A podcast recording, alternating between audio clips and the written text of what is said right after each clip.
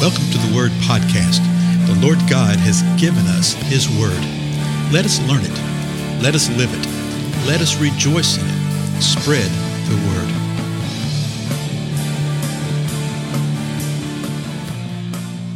Blessings, everybody, and welcome to the Word Podcast. I'm Dale. Thank you so much for joining with me today. We continue through our examination of the Word of God, and we're in 2 Timothy right now in the third chapter. We looked at the last two or three episodes of the first few verses, but I want to read through them again because it's really important to remember the context. Sometimes it's hard to do that in a short format like this because even the first word of the third chapter says, but. Well, then you have to sort of reflect and remind yourself of what was said in the first two chapters, right? And we simply don't have time to go back over all that. So we just do well to, read and to listen to the scripture over and over. So, 2 Timothy chapter 3 verse 1 says this. But realize this that in the last days difficult times will come.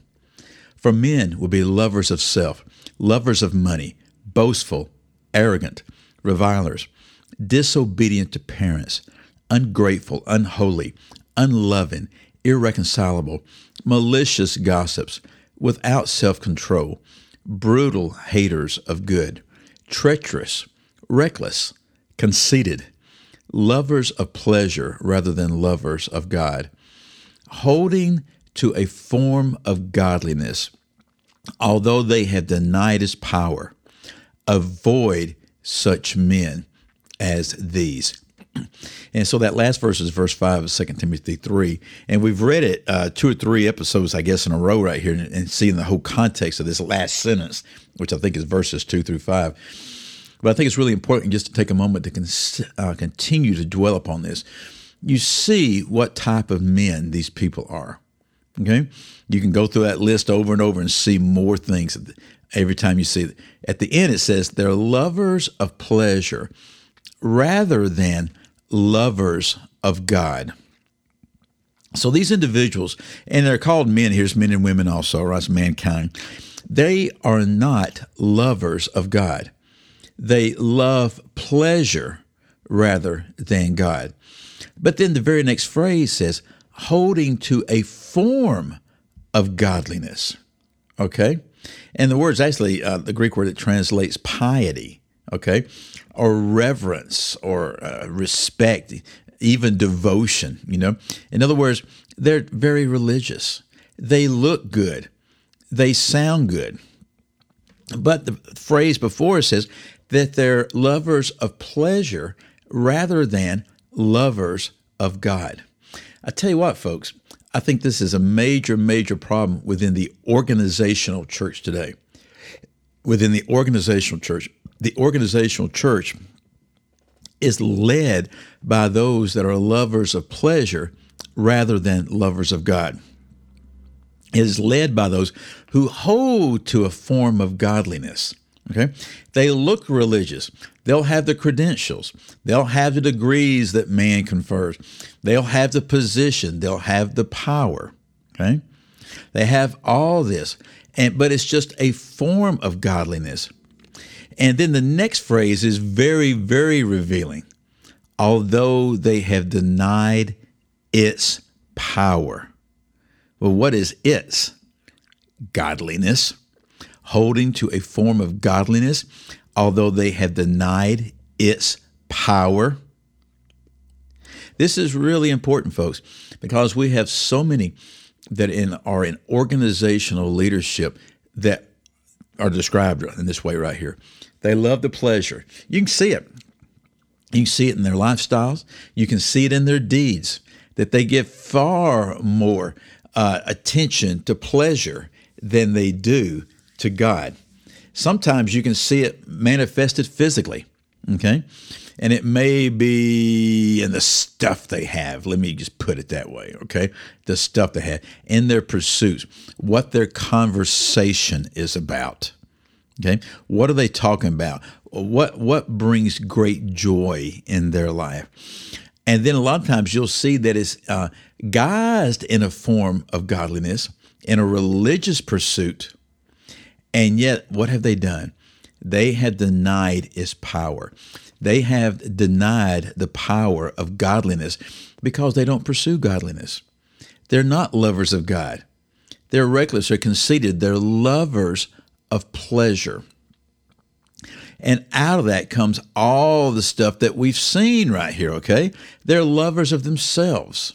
They're lovers of money. They're boastful. They're arrogant.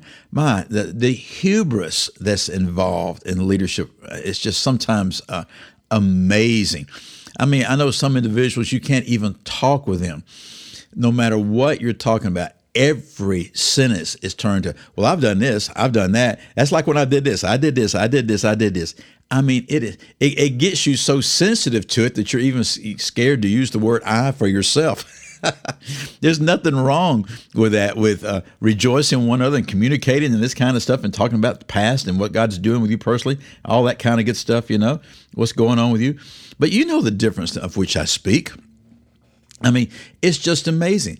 Uh, somebody will, will, give a prayer request about something. They go, "Oh yes, yes, yes, yes." Well, I've had that problem. This, and it's just it's just dumbfounding. They're so arrogant, so boastful. They're revilers. They're disobedient to parents. They're ungrateful. They're unholy. Notice that ungrateful, unholy, unloving. A lot of uns right there. What are true believers? True believers are grateful. True believers are holy, godly, in other words. True believers are loving. They're irreconcilable. People will approach them and say, "Hey, you know, let me. We think you got a problem right here. Is there some way we can help?" You know, those of the body will approach those in leadership, and they get they just rebuffed. You know, gets rebuffed, and then the powers that be over them will try to help, and, and, and nothing changes. Why? It's because they're without self control. They hate good. They're treacherous. They're le- they're reckless, and again, they're conceited lovers of pleasure rather than lovers of God. This holding to a form of godliness, although they have denied its power, is really important because what they're denying is the power of godliness, but they're actually denying godliness. Okay? They are denying salvation. They are denying what the Lord does in the transformation of someone when He calls them out of darkness, when someone repents and confesses of their sin, and the Lord gives them a new heart. They're denying this. Oh, they look good. Okay, right? They look good.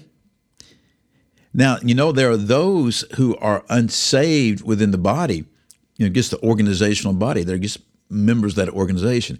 But the ones that are really causing the greatest damage are the ones that are in the leadership position that live like this. What does Paul tell Timothy to do with these? Well, he closes it out in the fifth verse and he says, Avoid such men as these. Avoid them. Let me just read this next verse. We probably won't be able to get too far in it, but we'll see. Verse 6 says this For among them, among who? Among men who do things like this. For among them are those who enter into households and captivate weak women. Some translations say foolish or silly women, weighed down with sins, led on by various impulses, always learning and never able to come to the knowledge of the truth. Now, there's big debate right there. Is it the women that are uh, uh, led by various impulses, always learning, never able to come to the knowledge of the truth? Or is it the men uh, you know, I, I, dare say both. Okay. But the context of all this are these men who live this way. In other words, they're entering into relationships within families and these entire households, and they're captivating weak women. And these women are weighed down by sins. And the women and the men both, they're led on by various impulses. Uh, King James says diverse lust, various passions, ESV, various kinds of desires, the Lexham says. And they're always learning and never able to come to the knowledge of the truth. They're learning about all sorts of things about the Bible, all sorts of things about their denomination, all sorts of things about this and that, but they don't come to the knowledge of the truth because they have rejected the truth. If you're not saved, you're not going to understand the balance of it. It's what it boils down to. Tell you what, I'm past my time right here. And so we'll pick this up next time. Again, I'm Dale, and thank you so much. Goodbye.